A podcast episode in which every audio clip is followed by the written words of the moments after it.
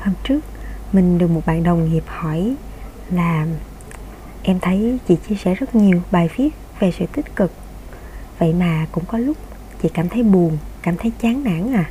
Điều này khiến mình cảm thấy hơi bất ngờ và dự định sẽ cần phải viết một điều gì đó. Cho đến khi mình tình cờ đọc được bài viết của bạn Nguyễn Quỳnh Anh chia sẻ về chủ đề tương tự, mình đã xin phép bạn Quỳnh Anh để được thay lời bạn ấy làm nên podcast này với hy vọng đây có thể là câu trả lời cho câu hỏi của bạn đồng nghiệp mà mình nêu ở trên. Và cũng cho những ai đang loay hoay tìm hiểu ý nghĩa đích thực của sự tích cực. Cảm ơn quỳnh anh rất nhiều về bài viết này. Bài viết như sau. Mình có phải lúc nào cũng bình an và hạnh phúc như chia sẻ ở các bài post trước hay không? Đương nhiên là không rồi không ai có thể khẳng định là bản thân mình luôn hạnh phúc, bình an, vì điều đó không tồn tại. Tạo hóa đã ban cho con người rất nhiều cảm xúc và một cuộc đời vốn vô thường.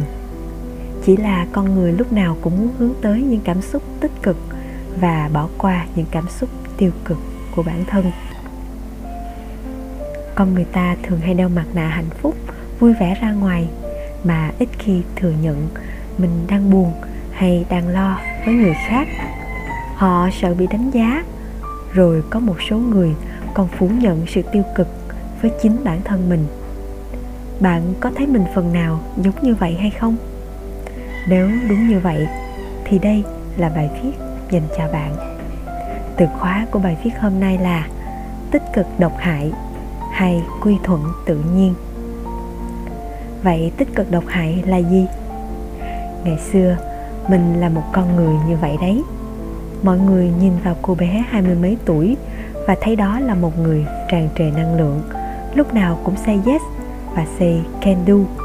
Và trong tâm trí thì mình lúc nào cũng tỏ ra vui vẻ, yêu đời và muốn người khác cũng nhìn thấy mình như vậy. Những lúc yếu đuối hay buồn, mình thường hay ngồi khóc một mình, không tâm sự cùng ai và rồi mình gặp một biến cố. Khi đó mình không chấp nhận là mình đang lo, không chấp nhận là mình đang buồn. Mình khiến cho bản thân mình bận rộn để quên đi sự lo lắng ấy. Lúc nào cũng là có thể mà, có thể mà. Suy nghĩ đó khiến mình cảm thấy mệt mỏi. Mình không chấp nhận sự thua cuộc và không chấp nhận mọi chuyện đều có khả năng xấu đi. Và kết quả thì mọi người biết rồi đó mình lâm vào sự mất ngủ, căng thẳng và stress, càng lúc càng tiêu cực hơn. Lúc đó mình đã đọc sách và tìm hiểu thì mới nhận ra rằng, thứ nhất, mọi cảm xúc nên luôn được nhận biết và thừa nhận. Cảm xúc là quy luật tự nhiên, mọi người không thể kiểm soát nó. Và thực tế là khi ta càng cố gắng lờ nó đi thì nó càng trồi lên mạnh mẽ hơn thế như khi ta chấp nhận nó, thừa nhận cảm xúc và gọi tên nó, làm việc với nó nó sẽ dịu đi. Cảm xúc cũng như một đứa trẻ cần được chăm sóc, đó là sự quy thuận tự nhiên. Cảm xúc là tự nhiên. Nếu ta đi trái quy luật tự nhiên, ta sẽ mệt mỏi và thậm chí chết. Trong cuộc sống, hai mặt trái chiều luôn luôn tồn tại song song giống như nếu bạn không trải qua trạng thái mệt mỏi, thì không biết nghỉ ngơi nó sung sướng như thế nào.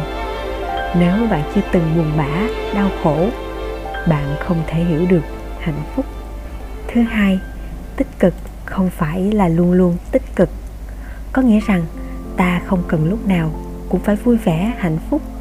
Không phải luôn luôn khỏe mạnh, mọi việc không cần phải lúc nào cũng diễn ra như ý, mà chính là sự quy thuận là sự chấp nhận với hiện tại, chấp nhận cả những khả năng xấu nhất xảy ra. Khi đó, ta không còn sợ gì nữa. Nếu như bạn sợ làm ăn bị bể nợ, thì hãy vay một khoản mà bạn nghĩ bạn có khả năng trả mà không ảnh hưởng đến người khác. Nếu bạn sợ bị ung thư, hãy chấp nhận mình chết sớm hơn kỳ vọng. Khi đó, chả còn gì phải sợ nữa. Khi buồn ta chấp nhận là mình đang buồn và không cố đeo một nụ cười. Khi lo lắng, hãy chấp nhận là mình đang lo. Đó là sự quy thuận với quy luật của tự nhiên, quy luật về vô thường. Khi đó, phần nào chúng ta sẽ tự giải phóng ta khỏi cảm giác đó. Điều này hiểu thì dễ, nhưng rất khó để thực hiện. Bất cứ sự thay đổi nào cũng cần thời gian và kiên trì thực hành thứ ba. Tuy nhiên, đừng ôm riết, lấy cảm xúc tiêu cực. Cảm xúc xuất phát từ suy nghĩ. Khi bị tiêu cực, hãy thay đổi góc nhìn. Nghe có vẻ trái với mấy thứ mình viết ở trên, nhưng nó sẽ hiệu quả nếu bạn thực sự hiểu nó. Nếu bạn luôn nghĩ suy nghĩ của mình là đúng, thì không sao thoát khỏi được vòng lặp. Nhưng bạn có thể nghĩ rằng, điều này còn cách nghĩ nào khác hay không? Bạn sẽ tìm ra được câu trả lời. Từ khi thiền, sự thực hành này của mình trở nên thuần thục và tự nhiên hơn. Thiền giúp mình thoát ra khỏi vòng lặp của cái cũ để có các góc nhìn mới hơn về vấn đề cả cả khi đang không thiền. Ví dụ như mấy hôm nay mình áp dụng một phương pháp thải độc mà mình chưa tìm hiểu kỹ. Nó dẫn đến sự thay đổi đột ngột, khiến cơ thể mình không thích ứng kịp và bị mất ngủ ba hôm liền. Đến hôm thứ hai, thứ ba, mình đã có nhiều suy nghĩ tiêu cực và sáng không thể ra khỏi giường. Nhưng mình đã cố dậy để làm một số thứ như hàng ngày và mình nhận ra rằng mình đang không chấp nhận cơ thể mình bị yếu, bị mất ngủ. Nhưng đó là thực tế. Mình đã có nhiều suy nghĩ tiêu cực hơn. Nhưng rồi mình nghĩ lại và chấp nhận nó bởi đâu phải sức khỏe cứ thế lên theo một đường thẳng đâu. Phải có những lúc sai lầm, có những lúc thử thách chứ. Và mình nhận ra sự cưỡng bức tích cực đó làm mình mệt hơn. Vì sao mình đã bị mệt bởi cơ thể không được nghỉ ngơi rồi? Mình phải mệt thêm vì những suy nghĩ đó nữa. Nghĩ đi nghĩ lại thì cơ thể đang thải ra quá nhiều độc tố nên mới bị phản ứng phụ nó tốt cho đường dài. Hay ít nhất, mình hiểu thêm một điều. Mình nhận ra điều mình cần làm là rất nhiều thứ khác, không phải là nằm trên giường suy nghĩ tiêu cực và cố ngủ. Sau đó, tự nhiên mình tỉnh hẳn, mình cảm thấy đỡ mệt hơn rất nhiều và mình nhận ra mình khỏe hơn là mình nghĩ. Xong, mình tập trung vào cảm nhận cơ thể.